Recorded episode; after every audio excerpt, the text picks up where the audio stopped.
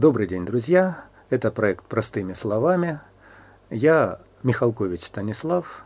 Я работаю на Мехмате ЮФУ. Это Институт математики, механики и компьютерных наук.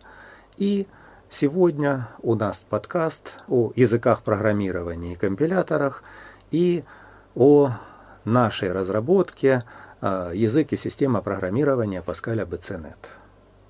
Это рассказ популярный для всех, э, что такое языки программирования и что такое компиляторы. Вообще э, нужно понимать, как программа э, исполняется на компьютере.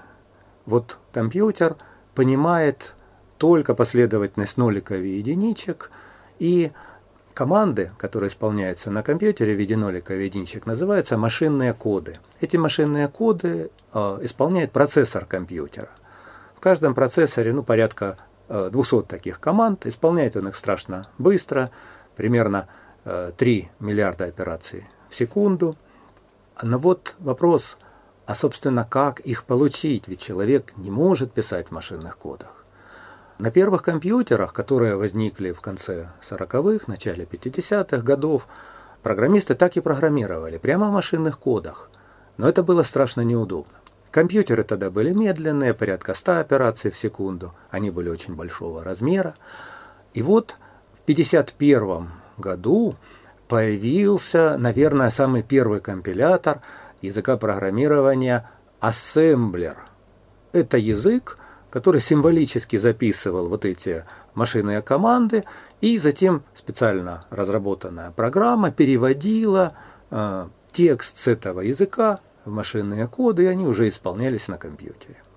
Вот с 1951 года, в общем-то, берет начало эра развития компиляторов. А что такое компилятор? Ну, немножечко позже. Сегодняшние программисты пишут программы на высокоуровневых языках программирования. Их текст, ну, еще не вполне похож на человеческий, но приближается к нему. Так вот вопрос, как компьютер понимает то, что пишет программист. Эту магию делает специальная программа, называемая транслятор. Трансляторы берут текст на языке программирования и переводят его вот в эти маленькие-маленькие машинные коды. Трансляторы, конечно, пишут профессиональные программисты. Один из первых известнейших трансляторов, компиляторов – это компилятор языка программирования Fortran, он возник в 1954 году. Э, немножко позже, в 1959 году, был создан язык программирования COBOL. Он был крайне высокоуровневый для своего времени, он был похож на человеческий язык.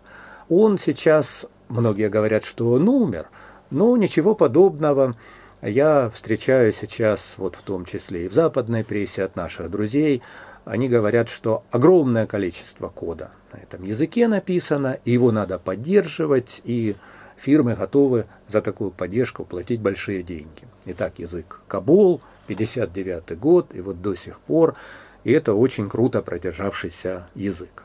В 1960 году возник ну, наверное, предвестник современных языков программирования, язык Algol, Algorithmic Language. Algol 60, известен и сейчас, он сейчас не используется, но многие его идеи в современных языках программирования присутствуют. из языков, которые используются в образовании, это язык программирования Basic. Он возник э, в 1964 году, его э, первый компилятор – вот, но он сейчас сильно изменился, и, конечно, в образовании он используется меньше. Вот в ЕГЭ последнем, по-моему, его вообще убрали. И, наконец, в 1970 году язык программирования Паскаль был создан э, Николасом э, Виртом, замечательным швейцарским математиком, специалистом в области компьютерных наук. И вот мы, в общем-то, подхватили это знамя, разработав Паскаля Бацинет, но об этом немножечко позже. Итак, как компиляторы переводят текст с языка программирования в машинные коды, ну точнее трансляторы. Есть два основных типа трансляторов. Одни называются интерпретаторы, а вторые компиляторы. Что делает интерпретатор? Он берет текст программы, записанной на языке программирования, и построчно анализирует и тут же выполняет, интерпретирует. К интерпретаторам относятся вот такой интерпретатор такого известного языка программирования, как Python или Python. А, Еще другой известный язык программирования, являющийся интерпретатором, это Ruby или JavaScript, наверное, всем известный, поскольку он сидит в любом браузере и э, помогает нам э, красиво отображать странички, делать красивые картинки на этих страничках. Чем хороши, чем плохи интерпретаторы? Они плохи тем, что работают крайне медленно. Примерно в 100 раз медленнее, чем программы в машинных кодах. И еще если мы допустим ошибку в одном месте, выполнение программы пойдет по другой веточке, то интерпретатор эту ошибку не заметит, и это плохо. Если запустить спутник в космос под управлением программы интерпретатора, то на Земле программа будет работать нормально, а где-то в космосе произойдет сбой, программа пойдет по веточке ошибочной, где программист допустил ошибку, и спутник потеряет управление, рухнет, э, естественно, куча денег будет потрачена просто зря. Другую позицию занимают компиляторы. Компилятор, он проверяет ошибки в программах, и если будет хотя бы одна ошибка, он сразу выведет ее и не сгенерирует машинный код. Только когда все ошибки компиляции устранены, будет сгенерирован машинный код. И вот его мы уже сможем запускать на компьютере, на данном процессоре. И он работает очень быстро. Те самые 3 миллиарда операций в секунду. Какие бывают языки программирования? Сколько вообще их? Какой язык программирования выбрать? На эти вопросы э, нет четкого ответа. Языков программирования огромное количество, их тысячи, десятки тысяч, и вообще каждый может написать свой. Э, распространенных языков программирования, которые вот в промышленности существуют, ну, наверное, более сотни. Есть специальные рейтинги, один из известнейших рейтинг Тиобе, который ранжирует языки по э, их востребованности в промышленности, там, по количеству запросов о работе. Э, в топах такие языки, как C, C++, Java, Python, C-Sharp и так далее. Какой язык выбрать? Какой язык использовать? Ну, профессионалы говорят, это зависит от задачи. Конечно, в разных сферах. Вот опять-таки, на питоне, допустим, программа будет работать медленно, но написать ее быстро. Что выбрать? Непонятно. В каждой области, в зависимости от того, что вам нужно, нужно выбирать свой язык или комбинацию этих языков. Это у профессионалов. А что у начинающих? Что вообще у людей, которые не умеют программировать? Бытует мнение, я сразу скажу, оно неправильно, что надо выбирать такой язык один, чтобы на всю жизнь такой профессиональный, даже если тебе это не нужно. Ну и, как правило, далее следует фраза «И надо выбирать язык такой-то, который я хочу». Ну, допустим, там. «И надо выбирать язык питон, потому что он простой». Тут сразу две подтасовки. Во-первых, человек говорит, какой язык ему нравится, а во-вторых, простота – это тоже очень субъективное такое свойство. Поэтому мое мнение простое. Есть многообразие в этом мире, есть свобода, и в молодых людей есть большая свобода. И нужно выбирать языки подходящие под каждую ситуацию, под каждый сценарий. И когда молодой человек только учится или просто хочет понять, что такое программирование, то он должен выбирать языки разные и вот под этот уровень, под этот уровень. А, школьники младшие начинают с визуальных языков программирования. Вот сейчас золотым стандартом является язык Scratch. Он э, такой э, язык с блоками. Значит, это блоки, насколько я помню, придумала компания Google. Вот Google Blocks, соединяются блоки между собой, и потом нажимается кнопочка «Запустить программу», на экране что-то происходит.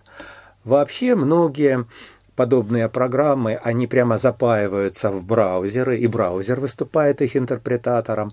Вот, скажем, сайт Code.org, который содержит множество маленьких исполнителей для детей. Там роботы, которые что-то делают на специальном поле, выигрывают, за это дают призы, и все это маленькое программирование. Потом средние классы. Ребенок должен понять, что такое текстовое программирование уже на языке программирования, но, конечно же, не на профессиональном. Вот эта попытка сразу сесть за Боинг, она чревата э, тем, что ребенок потом не захочет учить программирование. Надо что-то более простое. Ну и потом, опять-таки, можно выбирать разные, можно выбирать комбинацию, и здесь вся свобода мира перед тобой. Чем хорошо программирование? Программирование позволяет тебе выражать и автоматизировать свою мысль и улучшать этот мир. Вот это самое важное. Сейчас улучшить мир с помощью автоматизации можно значительно проще и лучше, чем руками. Сейчас большие массивы данных. Сейчас есть целое направление, связанное с машинным обучением, распознаванием изображений. Человек руками это сделать не может. Только запрограммировать. Ну и простейшую автоматизацию может выполнить юный человек, который только хочет этому обучиться. Теперь я хотел бы рассказать о нашем проекте «Язык и система программирования Паскаля Бацинет». Мы начинали наш проект э, более 15 лет назад. Это проект разработки языка в сфере образования и научных исследований. Мы его опробировали вначале на учениках детской компьютерной школы. Она у нас очень большая, примерно 300 учеников каждый год проходят через эту компьютерную школу, а через наши различные программы, связанные с программированием. То есть апробация у нас высокая крайне. Так вот, 15 лет назад мы собрались и задумались а где мы будем учить программирование, в какой среде, на каком языке. И вот выяснилось, что все мы примерно одно и то же сказали, нет хорошей системы программирования, такой вот учебной для обучения, которую мы бы хотели использовать. И мы создали свою. Вот такой интересный способ решения проблем. Ну и надо сказать, что Примерно пять лет назад мы стали замечать, что Паскаль Абацинет активно используется в школах.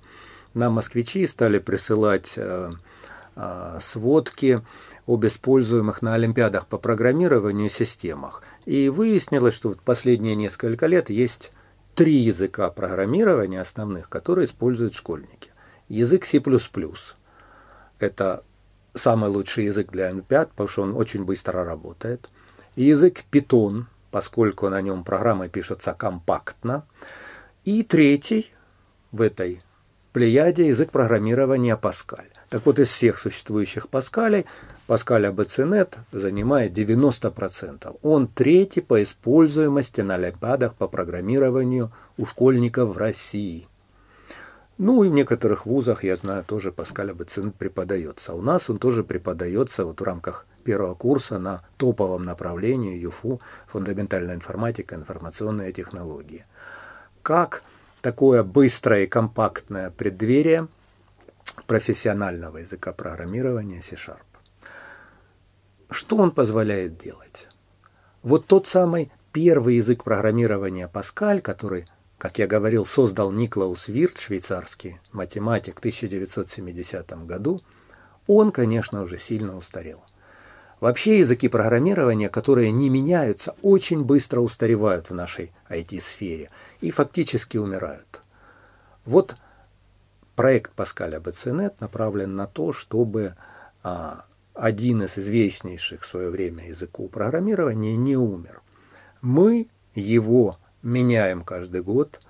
В этом языке можно программировать и в очень-очень старом стиле 70-х годов, но если ты молодой, начинающий, ты пробуешь новые средства, и эти средства легкие, компактные, они позволяют практически в одну строчку запрограммировать многие алгоритмы.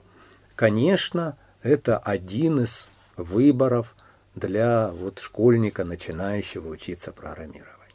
Этот проект, э, его путь был достаточно тернист. этот проект со свободным программным кодом.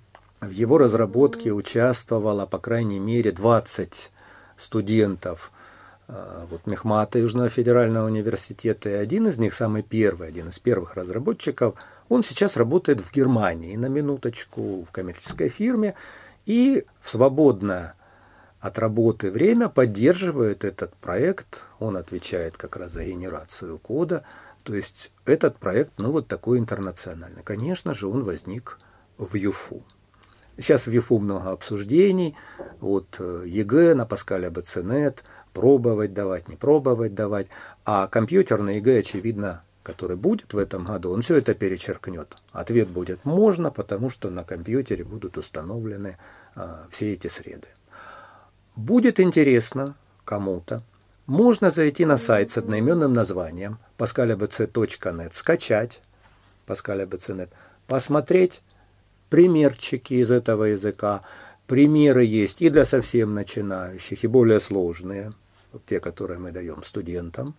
А, там замечательные графические библиотеки, в том числе библиотеки трехмерной графики. И, конечно, все а, варианты ЕГЭ легко решаются в этой системе программирования. А я хочу пожелать нашим слушателям, конечно же, прикоснуться к этому замечательному миру программирования, попробовать и особенно молодым слушателям, попробовав, может быть, принять правильное решение. И в Южном федеральном университете есть много направлений, связанных с информационными технологиями и информатикой. Всего вам доброго!